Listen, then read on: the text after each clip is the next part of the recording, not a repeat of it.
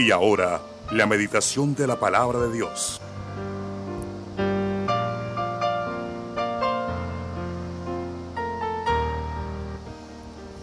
Bueno, mis hermanos, en esta mañana tenemos un tema, como todos los temas que son especiales, porque la palabra del Señor, la palabra que se predica. Y Dios se inventó este sistema, no nos lo inventamos nosotros los pastores, Dios nos guarde pero Dios fue el que se inventó todo esto de la predicación de la palabra.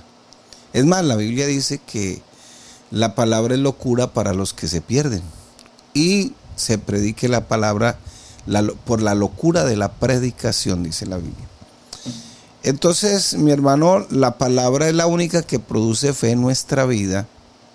Y de hecho, la palabra es la que produce el nuevo nacimiento. Estamos basados en este Nuevo Testamento a lo que dice la palabra en, un 100%. Y por eso es que el diablo ataca mucho la Biblia, el contenido de la Biblia, y el diablo está ahí eh, sembrando duda en las personas. Eso nunca va a dejar de pasar. Al fin y al cabo el Señor eh, en su palabra nos enseña que allá en el comienzo en el Génesis, el diablo le habló a los oídos a nuestros primeros padres. ¿Qué les insinuó? Independícense de Dios. Si ustedes se independizan de Dios, sin duda van a ser como Dios. Lo que pasa es que Él no quiere que ustedes sean así. Independícense, o sea, no dependan más de Él. Y eso es lo que en este tiempo conocemos como humanismo.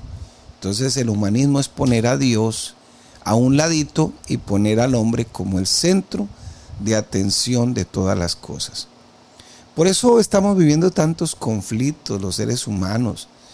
Lo que importa, las constituciones ahora realzan mucho al ser humano, todo, todo el ser humano. Ahora se puede demandar hasta porque a usted le duela, le, le huela mal, no le huela mal, le huela bien, le duela, no le duela, todo se puede demandar. Y de hecho nuestra constitución aquí nos permite todo eso. Porque el énfasis es el ser humano. El ser humano es el centro de todo y se volvió Dios de todas las cosas. El tema para esta mañana es, tengo la obligación de desarrollar bíblicamente mi potencial. Hay una cosa que hace Dios en nuestra vida, pero hay otra cosa que nos toca a nosotros. Y, y fíjense las palabras que estoy usando tengo la obligación, es una obligación tuya, mía, desarrollarnos bíblicamente todo ese potencial que Dios nos ha dado para que nosotros podamos vivir la vida aquí en esta tierra como personas salvas y por supuesto esperar la venida del Señor. Colosenses capítulo 2, versículos del 1 al 4 dice, porque quiero que sepáis cuán gran lucha sostengo por vosotros y por los que están en la Odisea y por todos los que nunca han visto mi rostro, para que sean consolados sus corazones unidos en amor hasta alcanzar todas las riquezas de pleno entendimiento. Fíjese, y no lo está hablando para el futuro, lo está hablando aquí para el presente, hasta alcanzar todas las riquezas de pleno entendimiento a fin de conocer el misterio de Dios el Padre y de Cristo. ¿En quién? No en quiénes. Para que, fíjese que la Biblia ni siquiera lo pluraliza. No en quiénes, sino en quién, que es el misterio del Padre y de Cristo, en quien están escondidos todos los tesoros de la sabiduría y el conocimiento. Y esto lo digo para que nadie os engañe con palabras persuasivas. Entonces, nosotros tenemos la obligación de desarrollar todo ese potencial. Y el afán, la lucha, el matadero de cabeza, el dolor de cabeza, todos sus afanes, todo lo que él sentía, Pablo, era porque la iglesia llegara a la plenitud de Cristo. Eso nunca va a dejar de ser, porque siempre habrán creyentes nuevos, siempre existirán creyentes nuevos y la iglesia tiene que irle enseñando a esos nuevos creyentes cómo tienen que desarrollar su potencial bíblicamente. Porque el coach que ayuda en el equipo de fútbol, el equipo de béisbol, en el equipo, eh, eh, hasta en, en la empresa, porque las empresas traen un coach y por lo general una vez en la semana los alimentan, eh, ellos dicen espiritualmente, pero lo que, lo que hacen es darle una motivación, usted es parte de esta empresa, usted tiene que ser parlante, usted tiene que ser muy inteligente, aquí se dan cursos para que usted ayude a la empresa, para que la empresa crezca, si la empresa crece, usted crece, etcétera, etcétera. Casi que lo mismo, pero aquí para que usted se quede en esta tierra, y gane plata en esta tierra. Pero acá es lo mismo que nos dice el Señor. Tú tienes que desarrollar bíblicamente ese potencial que Dios nos ha dado. Por eso las personas se independizan mucho de Dios. Porque hay personas que desarrollan su potencial como personas, son muy inteligentes, muy estudiadas.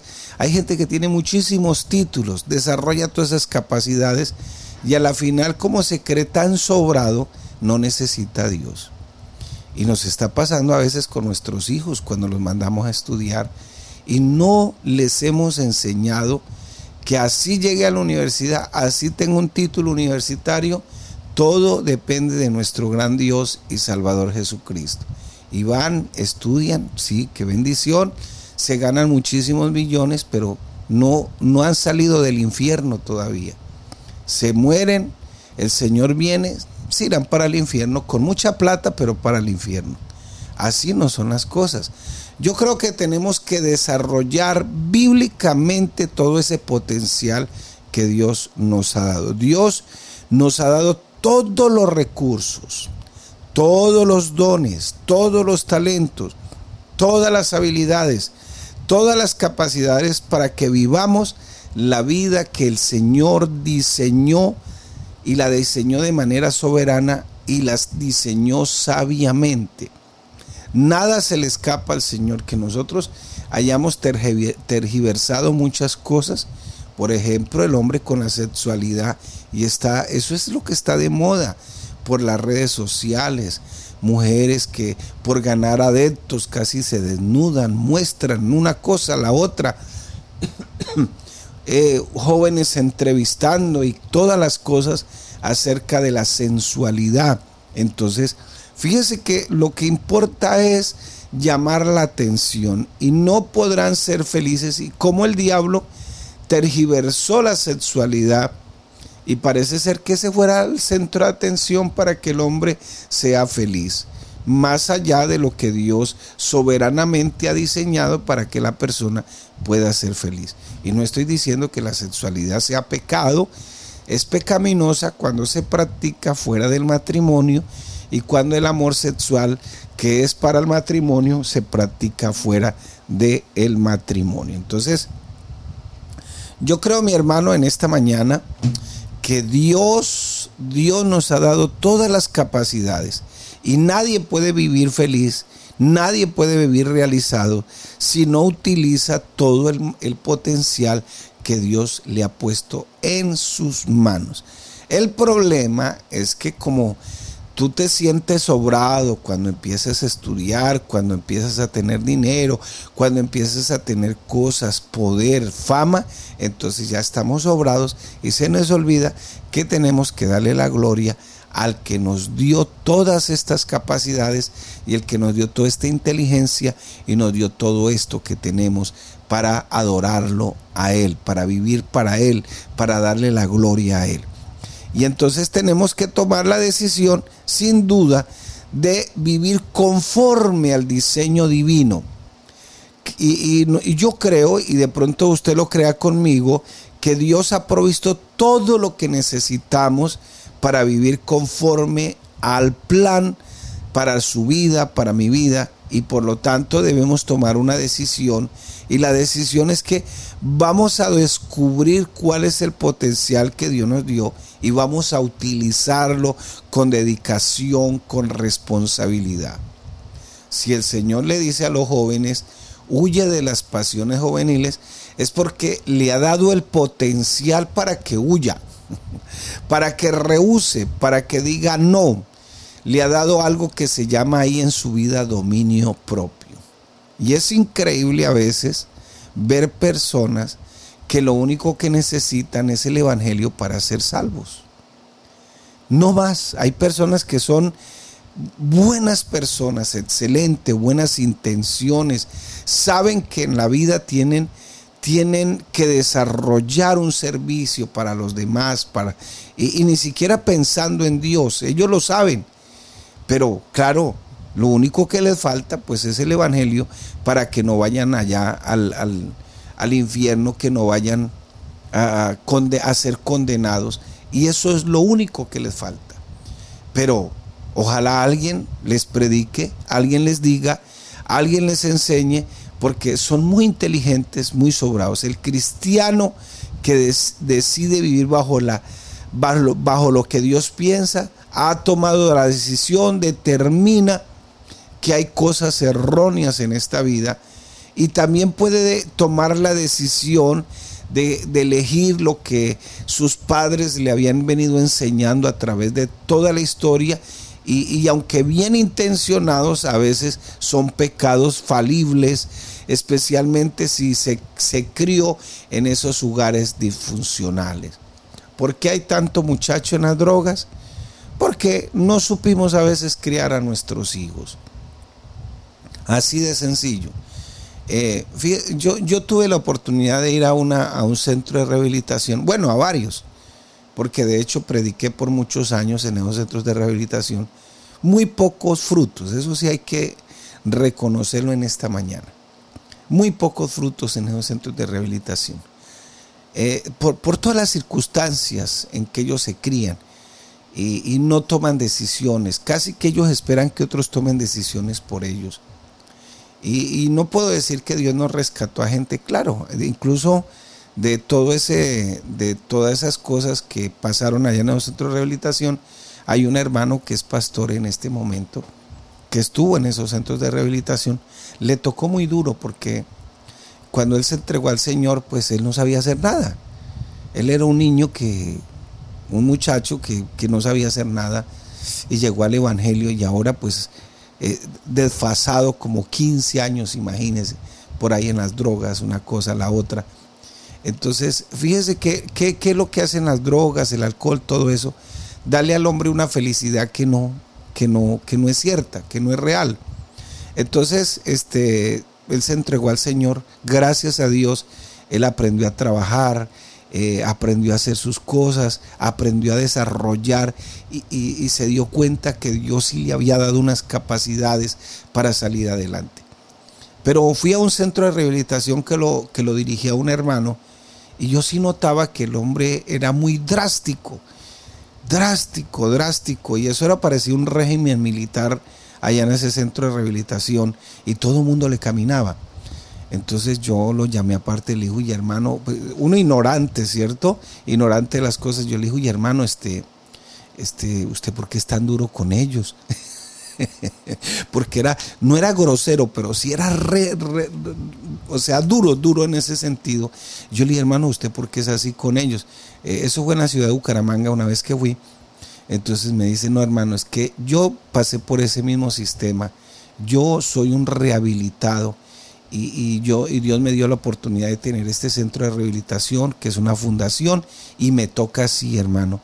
¿Por qué, ¿Por qué me toca así? Porque es que si yo no les hablo duro, ellos a toda hora eh, viven quejándose, a toda hora quieren que uno, quieren manipularlo a uno. Y me acordé que el preso también quiere manipular mucho, muchas veces la visita las personas. Yo, yo, yo estoy aquí injustamente, yo no merezco estar aquí. Y, y, dijo, y parece ser que todos les debiéramos algo a ellos y ellos tienen que salir de eso. Y tienen que empezar a pensar por ellos mismos y a desarrollar todo lo que Dios les ha dado y todas esas capacidades. Y aquí no solamente los estamos haciendo con una terapia psicológica, sino que le estamos aplicando la mejor terapia que es el poder del Espíritu Santo. Entonces, nuestra decisión correcta es descubrir el potencial que Dios nos ha dado y utilizarlo eficientemente todos, todos tenemos unas capacidades, tenemos, tenemos unos talentos, tenemos que desarrollarlos. Hay cosas que, que, que, yo he tenido que hacer que no sabía que estaban en mí y las he hecho y le doy gracias a Dios por darnos esa capacidad para hacer todas esas cosas para la gloria del Señor. La Biblia nos enseña que todo lo que necesitamos para ser felices está dentro de nosotros porque Dios nos dio el potencial de ser lo que Él determinó que nosotros seamos. Eh, por ejemplo, la, eh, la valentía. La valentía sí es una decisión. Usted decide ser valiente o no ser valiente. Yo puedo ser muy cobarde yo puedo ser una persona temblorosa, me da miedo muchas cosas, pero yo tomo la decisión si sigo siendo cobarde o sigo siendo o, soy valiente. Usted toma la decisión. Y lo mismo en este sentido. Dios te ha dado una capacidad para que tú la desarrolles. No podemos lograrlo si no somos hijos de Dios, por supuesto, no tendremos intimidad con Él y no conoceremos la, doctrina bíblica, la ética, ética bíblica que necesitamos conocer y debemos obedecer. Fíjese que a mí me sorprende porque en estos días eh, conocí, yo fui pastor de un, de un hermano y ellos tenían sus niños pequeñitos. De hecho, la niña era flaquita, como todos los niños pequeños así era delgadita porque eso se movía por una otra y otro. Y de, repente dejamos de conectarnos. Y, en estos días pasé por ahí, lo saludé. Y veo ya la niña, una señorita completa, hecha y derecha. Y, y, entonces le dije, bueno, y cuénteme, ¿usted qué hace? Dijo, no, estoy haciendo séptimo semestre de Derecho en la universidad tal, casi que me siento ahí. A veces uno no cree en las personas pero las personas tienen ese potencial para desarrollar lo que Dios le ha dado. Y fíjese, inteligentísima, porque en una carrera de esas pues se necesita leer muchísimo. Y, apenas tiene 18 años y ya, ya está en el séptimo semestre de derecho. Me dejó con la boca callada. Así, así de sencillo. Pero a veces uno no cree en las personas, pero eh, qué bueno que nosotros podamos desarrollar. Lo único que sí debemos tener cuidado es no, no en, envanecernos nosotros mismos y creer que lo que estamos haciendo es de, de nuestra propia inteligencia, nuestras propias capacidades, qué sé yo, qué sé yo, qué sé yo y ojalá no nos equivoquemos, porque el diablo aún no susurra, independícese de Dios, eh, usted tiene cómo hacerlo, qué hace en esa iglesia, mire que en esa iglesia le prohíben, mire que en esa iglesia no sé qué, mire que aquí, mire que allá, y empieza una cantidad, y uno se da cuenta que la persona empieza a menguar espiritualmente, automáticamente empieza a menguar. En estos días tuve la oportunidad hay un, hay un pastor, asistente de pastor, es médico. Y, eh, ya, pues, ya, ya, casi va a completar los dos años. Eh, en el reglamento de la iglesia solo nos permiten tener un asistente dos años. A los dos años hay que buscar una obra para ubicarlo. Y, me sorprendió porque resulta que él, él al comienzo terminó su carrera y empezó a trabajar.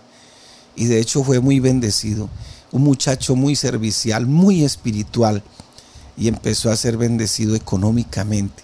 Uno lo veía con, con ropa costosita. Eh, pues tenía con qué, se la compraba y listo. Eh, y le servía a Dios en la iglesia y todo eso. Pero Dios lo llamó al ministerio. Y, pues eh, ya no compra la misma ropa porque no es lo mismo, no sé. Que Dios nos bendiga y que ojalá cambiemos ese concepto de, de nosotros cuando damos nuestros diezmos, nuestras ofrendas. Eh, si tú vas a otros países, verás que el concepto es muy distinto. Más bien allá si el pastor no tiene carro, casa y beca, como decimos aquí en Colombia, él no está siendo bendecido por Dios, pero aquí no se lo merece. Entonces, ojalá cambiemos ese concepto. Y, el hermano pues entró al ministerio, tiene esposa también, y, ya pues la situación es muy diferente porque pues eh, iba a depender solamente de Dios, que Dios no le ha faltado, pero ya esa ropa costosa, esos zapatos costosos. El problema más grave es que empezaron, empezaron a criticarlo. ¿Viste? ¿Viste ahora que eres pastor? Mire cómo andas. Ahora que eres pastor, que no sé qué. Gracias a Dios, Él sabe dónde está parado. Gracias al Señor, sabe a quién le sirve. Y, bendito sea el Señor, que, que, eso es lo más importante. La felicidad que Dios quiere que nosotros alcancemos, pues gracias a Dios, si te da dinero, gracias al Señor. Pero si no, hay cosas más importantes en esta vida. Y Pablo oraba para que todos los hijos de Dios alcancen todas las riquezas de pleno entendimiento a fin de conocer el misterio de Dios el Padre y de Cristo, en quien están escondidos todos los tesoros de la sabiduría y del conocimiento. ¿Qué necesitamos para ser felices? Conocer a Cristo, comprendiendo, adoptando, todo lo que aprendamos de la palabra de Dios para que todo eso sea parte de nuestra vida, la doctrina bíblica, la ética que Dios exige, utilizando todo el potencial, todos los recursos que Dios nos ha dado. ¿Para qué? Para que todo eso sea para el servicio del Señor, todas nuestras capacidades que Dios nos ha dado para utilizarlo, para que ese potencial sea para la gloria del Señor. Y yo creo que vale la pena gastarse vale la pena. Y, bueno, a veces pensamos, pues sí, hay que hacer dinero. Bueno, gloria a Dios por que Dios nos dé los realitos para disfrutarlo, pero eh, yo me acuerdo, hermano querido, que a veces nosotros mismos nos encargamos de hacerle daño a nuestros hijos. Yo cuando era adolescente trabajaba por ahí en lo que anteriormente se llamaba arrastradores y que era un arrastrador en, bueno, en la jerga donde yo me movía, ¿no? Eh, yo trabajaba vendiendo ropa. Entonces yo lo que hacía era buscar clientes y llevarlos al almacén y, que les vendieran. Y entonces me daban una comisión por eso. Ese era el arrastrador. Entonces me acuerdo que había una señora que tenía un almacenzote. Todo, todo, todo. Una mujer con toda la plata eh, que se pueda pensar para, para disfrutar y todo eso. Incluso ella se creyó muy sobrada y a su esposo casi que lo tenía en un segundo plano. Eh, ese pobre hombre a veces, no, podía decir nada. Bueno, no eran cristianos. Y a veces se la pasaba por ahí, se emborrachaba debido a todos esos conflictos. Y el problema más grave es que tenían dos hijos y los hijos todo lo que querían. Hasta, hasta eh, muchachas de servicio tenían la niña, eso mejor dicho, impecable, y cuando se fue volviendo señorita, ella, ella sí que como que ella se sentía reflejada en ella. Y en un momento a otro ella le da un paro cardíaco y, se murió la señora. Y vamos a ver que toda esa plata, pues el, muchacho a la final, porque eh, eh, como al mismo papá lo tenían hasta relegado a la final, cayó en drogas la niña con el primero que se le apareció porque ya no había más nada que hacer. La plata se acabó, todo se acabó. No le enseñaron a esos muchachos a desarrollar el potencial que tenía y a depender solamente de ellos. Qué bueno que nosotros aprendamos en esta mañana que dependemos primero de Dios y que Dios nos ha dado las capacidades para salir adelante. Y yo creo que eso tenemos que aprenderlo. Y de pronto este mensaje no es como todos los mensajes y esperábamos algo diferente o esperamos algo como más espiritual. No, esto también es espiritual. Tenemos que aprender a desarrollar ese potencial, esos talentos, esos dones que Dios nos dio. Y primero, pues para el servicio del que nos los dio. Y segundo, pues para que podamos ser felices en esta tierra. Yo creo que todos, todos tenemos eh, eh, la capacidad que Dios nos ha dado. Por eso decía, si el Señor dice, huye de las pasiones juveniles eh, y la que es la santidad según la ética cristiana, apartarnos de toda fornicación y de todo pecado. Esa es la santidad, buscarla en ese sentido. Y yo creo, hermanos, que hay cosas muy duras en esta tierra, muy difíciles, y sobre todo este tipo de mensajes, porque a veces la gente no los entiende. Bueno, ¿qué, qué, qué, quiere decir el hermano? ¿Qué esto? No, que Dios nos ha dado unos dones, unos talentos, unas capacidades y que si ahora estamos en el Evangelio, tenemos que desarrollarlas bíblicamente. Sí, porque terapias. Vea, yo tengo un amigo que fue pastor. No era de nuestra iglesia, de otro movimiento, pero trabajamos con sociedad bíblica y entonces este, ese muchacho eh, tuvo problemas por aquí, por allá. Eh, eh, se creció mucho y ahora es coach de un equipo de fútbol. Y, sí, se creció mucho, pensó que eso era él, él, él, él, que sus capacidades eran él, él, él, todo él. Y, y no hay que negarlo, muchas capacidades, hasta escribe libros. Pero hermano, esto es para la gloria de Jesucristo, que no caigamos en esa vanidad, porque eso es peligroso también, envanecernos. Humanismo se llama eso, envanecernos nosotros mismos y crecernos. No es que yo sí, yo sí, yo sí. Y caemos en el extremo de los mismos fariseos. Señor, yo no soy como este, yo no soy como aquel, yo no soy... No, qué bueno que todo eso que Dios nos ha dado sea para servirle al Señor. Y, a veces uno se encuentra con personas que ni son ni cristianas, pero que hacen unas obras impresionantes. Ojalá que nosotros que estamos de este lado del conocimiento de la Biblia podamos hacer las cosas para la gloria del Señor. Descubrir, desarrollar esos talentos naturales que Dios nos ha dado. Todos tenemos inteligencia, eh, eh, talentos. A, mí me impresionó mucho un video de, de un programa de Gold Talent, se llama, eh, en inglés, eh, llevaron un niño autista, ciego. Y entonces la mamá lo llevó y él llevaba su bastoncito y todo eso. ¿Y a qué viene a hacer el niño? Él viene a cantar. ¿Y qué viene a cantar? Viene a tocar el piano y a cantar una canción que él mismo compuso. Y yo me quedé así, Dios mío, ¿cómo así? Sí, ciego, pero sabe tocar el piano y compuso una canción y tiene voz para cantar. Dije, Dios mío, si esta persona que tiene unas limitaciones tremendísimas desarrolla todas estas capacidades, cuánto más los que Dios nos ha dado como eh, los cinco sentidos de estar aquí, de estar allá, de poner cuidado eso. Pero a veces nos quedamos como dormidos en los laureles. Que Dios nos ayude en esta mañana y tenemos que descubrir y desarrollar todos esos dones espirituales, porque todos los hijos de Dios los hemos recibido. Dios me ha dado el don de ser pastor, tengo que desarrollar ese don que Dios me ha dado en todo el sentido, aprender cosas todos los días, necesitamos aprender, predicar y que Dios pues nos ayude en esta mañana. Entonces mi hermano y amigo, en esta mañana yo lo motivo en el nombre de Jesús. Tengo la obligación desarrollar mi potencial bíblicamente para la honra y la gloria del Señor.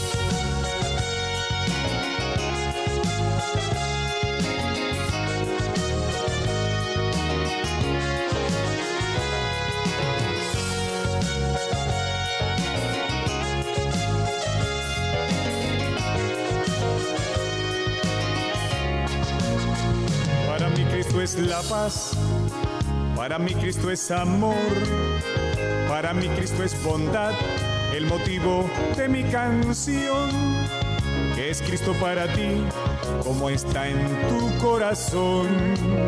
Si no significa paz, si no significa amor, no está bien tu corazón. Si no significa paz, si no significa amor, no está bien tu corazón. Alaba al hermano, Cristo Jesús, Él es la vida. Alaba al hermano, Cristo Jesús es el amor. Cristo Jesús es verbo de vida, Cordero de Dios, León de Judá, es el verdadero Dios. Cristo Jesús es verbo de vida, Cordero de Dios, León de Judá, es el verdadero Dios.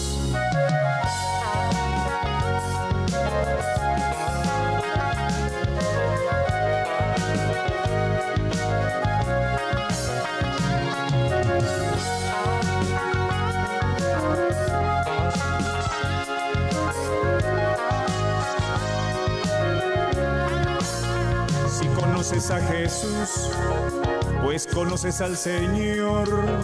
Conociendo a Jesucristo, tendrá paz tu corazón. Si no le conoces hoy, mi Jesús te llama a ti. Ven a Cristo mi Señor, ven a Cristo el Salvador y tendrás la salvación. Ven a Cristo el Salvador, ven a Cristo mi Señor y tendrás la salvación. Alábale hermano, Cristo Jesús, Él es la vida. Alábale hermano, Cristo Jesús es el amor. Cristo Jesús es verbo de vida, Cordero de Dios, León de Judá, es el verdadero Dios.